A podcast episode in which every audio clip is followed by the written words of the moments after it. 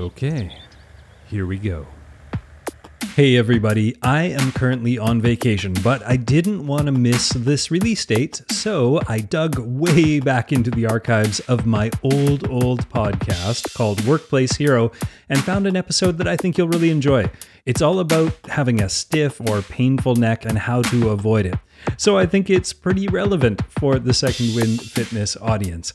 And, you know, I haven't done the Workplace Hero podcast in a few years, but it's still out there and it's still relevant. So I'm really happy to bring you this feed drop episode from Workplace Hero, and you can find more about that at workplacehero.me.me. But in the meantime, my name is Brock Armstrong. Welcome to Second Wind Fitness slash Workplace Hero.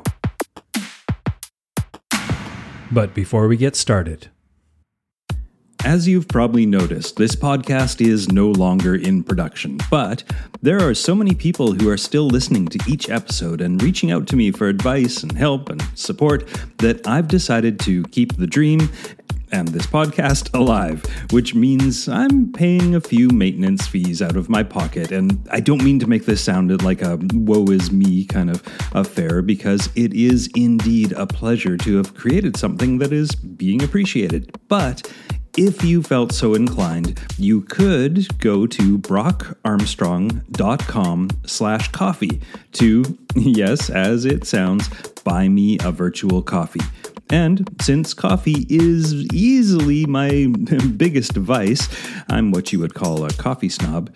If you buy me a coffee, I can pay my hosting fees with all the coffee money that I save. So, win win situation here.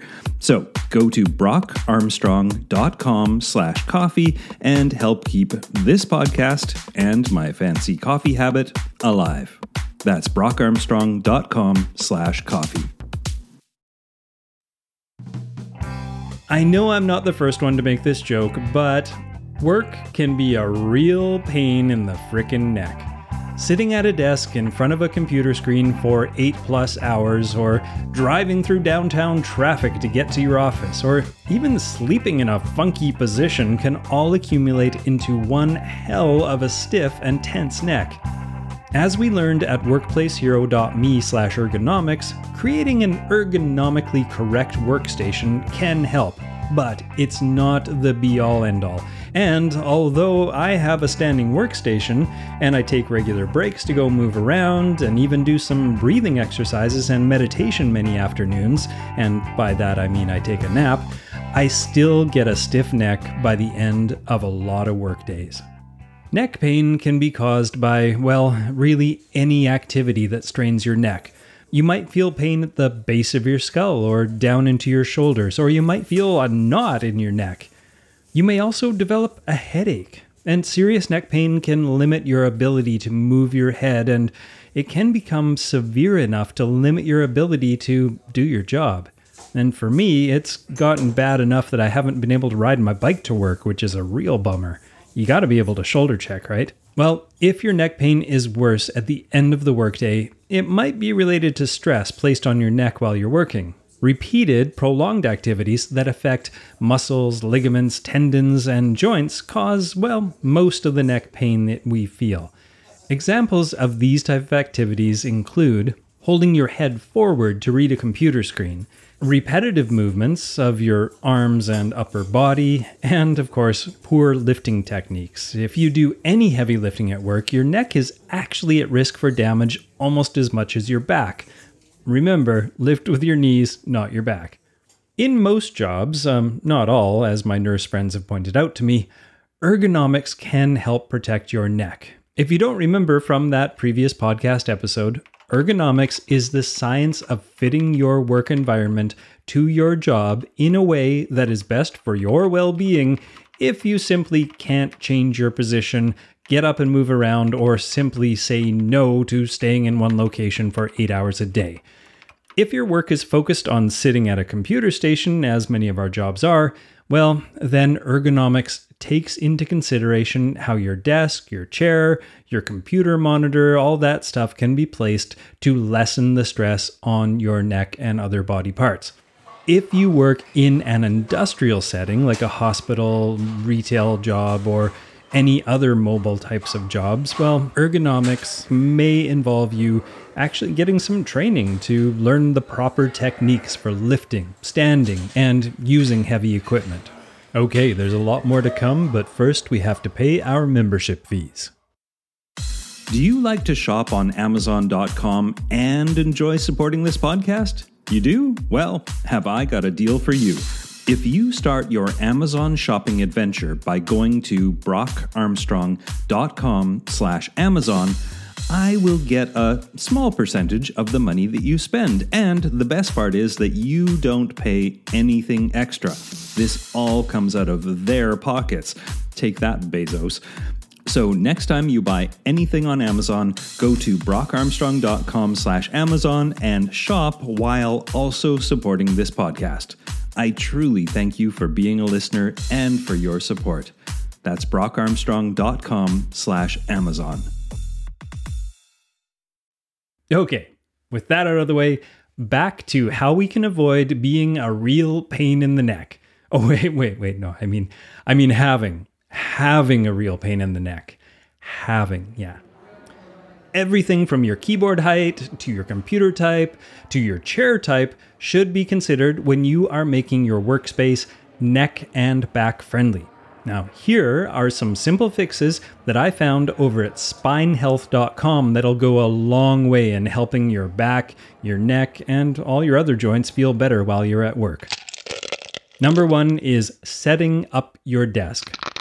A typical ergonomic evaluation at work will likely focus on providing a comfortable, adjustable chair with or without appropriate education on how to adjust it to actually fit you and your keyboard tray. Now, some workspaces may even evaluate the positioning of your printers, your screens, and the mouse, and that's great. And sometimes an employer will actually purchase a standing desk for someone with neck and upper back pain that's due to logging long hours in the office. If a stand up desk is, well, not an option for you, there are inexpensive desktop converters that enable you to convert your desk to a stand up desk, either inexpensively or if you actually want to stand up for part of the day and sit for part of the day. For people who aren't sure if they can actually manage standing up all day, which I'm here to assure you that you can, this is an easy way to try it without having to change your entire current desk. And I'll put a couple of links in the show notes over at workplacehero.me slash neck so you can see what I'm talking about. Now, number two, sitting with support. Your optimal ergonomic setup should start with your sitting position, or, of course, your standing position.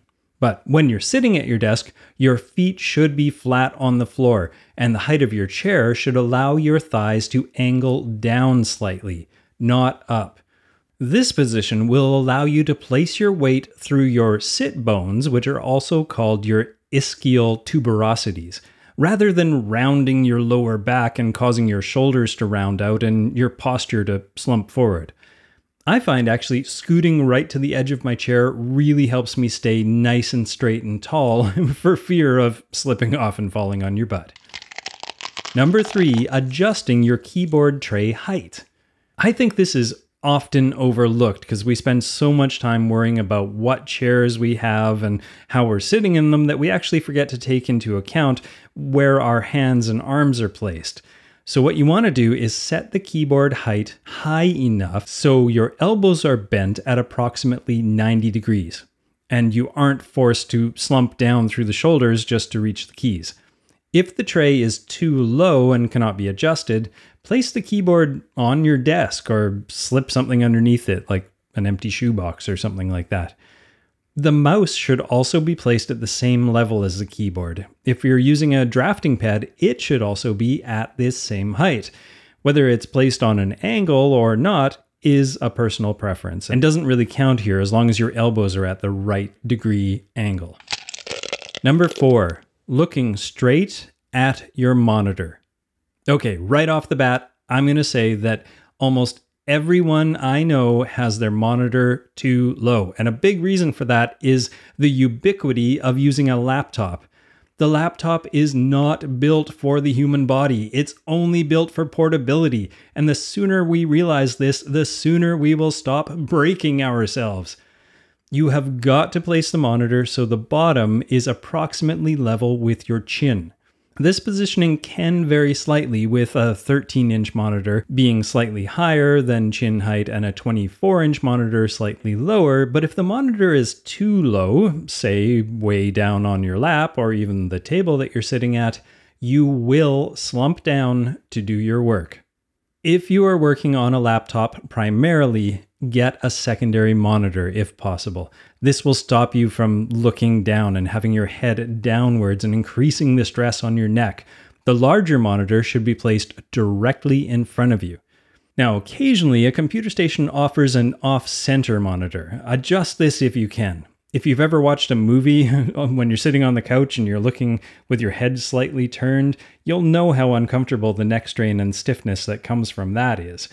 And remember what Katy Bowman said in the workplacehero.me slash stand episode swapping one static position for another is not the answer. So, if you are off center, make sure you vary the off centeredness so you don't get stuck all day leaning to only one side. Number five, avoid your cell phone for anything that lasts more than a few seconds. Cell phones and tablets are most likely the cause of many problems when people use them for things like email, texting, playing games, and watching shows. Over at skywalkerfitness.ca, I often find that people with neck and upper back problems answer emails using their cell phone or tablet at home or in the office. And it really is important to limit your workload and overall use on phones and tablets. Anytime you can, answer your emails through an actual computer because, well, working at a computer offers the best chance for good posture. Now, I was at a conference about a year ago, and there was a fellow named Kelly Starrett who was speaking at it. He's the author of an awesome book called Become a Supple Leopard. And if you have any injuries or stiffness or hot spots, I encourage you to pick that book up. But anyway, after he finished his presentation, I spotted him off in a corner, and he was working on his phone, which is not all that notable in and of itself, but the way he was using it was incredibly noteworthy. He was sitting in a full squat, heels on the floor, with his phone lifted right up in front of his eyes, so his spine was perfectly aligned and straight all the way from his perfectly flexible hips to the top of his head. It was a thing of beauty, at least for movement nerds like me but more on that later. And number six, getting up and walking around. I know, you're probably getting sick of hearing me talk about this all the time, but seriously, sitting in an office chair seems simple, but it can be fatiguing, and your posture suffers more and more the longer you sit. All of us should be doing this, but if you have back, neck, or shoulder pain, you really must stand up and walk around the office every 30 minutes. As an easy way to do this, set a silent alarm on your smartphone to go off every 30 minutes. It may not be possible to get up every single time the alarm goes off, but it can be a good reminder that you've been sitting for quite a while, especially if you've skipped the alarm a few times in a row. That's when this thing called the Pavlok device would come in handy. If you haven't seen this shocking device, go look it up. I'll put a link in the show notes over at workplacehero.me slash neck, but you can also just do a Google search for Pavlok, P A V L O K. But anyway, setting an alarm can help you stay accountable to yourself, making sure you aren't compromising your health for your work. Okay, now your homework. This is a little more complicated than usual because it involves you going to workplacehero.me slash neck to watch a kind of funny video featuring Kelly Starrett, the guy I was talking about that was squatting and using his phone. And in this video, he shows us how we can text, email, play games, or anything else on our phone without destroying our necks. Now, if you aren't going to go to the website to watch the video, I'm going to try to explain here, but I'd encourage you to go watch the video. To get into a proper posture, extend your arms out to your sides and rotate your palms upwards. This naturally pulls your shoulders back and gets the spine into a healthy neutral position. From there, the elbows can be bent inward to hold a smartphone or type at a keyboard. Now, Starrett then says that phones should be held right up in front of your face rather than near your chest, which forces us to crane our necks downwards. Dr. Kenneth Hansraj says that although our heads only weigh between 10 and 12 pounds, as we angle them down to look at our phones, the effective weight on our necks increases. At a 15 degree angle, it's about 27 pounds, rising all the way to 60 pounds when you get to 60 degrees. So, okay, for the next week, I want you to put a reminder on the lock screen of your phone to hold your phone up to eye level and not hold it at your belly and crank your neck down to see it. You will be pleased and amazed how much difference it makes. I promise. Plus, you'll look like a grown up and almost regal in your stance, not like some kid doing something sneaky that she doesn't want her mom to see. Mom, don't come in. I've said it before, and I will say it again. The body was not meant to sit all day long and stare at tiny screens. To offset this unnatural activity, a bit of effort is required to keep us healthy and happy. But we workplace heroes are not afraid of a little effort, are we? We embrace it with a tall and straight spine and properly aligned neck. Now, go make this week an upright one. Workplace Hero is researched, written, narrated, and recorded by me, Brock Armstrong, in Vancouver, Canada. The podcast logo is by Ken Cunningham, and music is mostly from my old band, The Irregular Heartbeats. This week's heroic idea came from listener Bob Lott, or at least that's what I think his name was. It's hard to tell. Okay, present day Brock here again, just to let you know if you liked this Workplace Hero episode, there are a ton more available, and you can just go over to workplacehero.me and you'll find the entire back catalog, find where to subscribe. It's still available on all the major podcast platforms, all of your favorites, I promise. And I will be back next time with a brand new episode of Second Wind Fitness. So until then, remember to move more of your body more often in more and more interesting ways and keep that neck nice and limber. I'm Brock Armstrong. This has been Second Wind Fitness.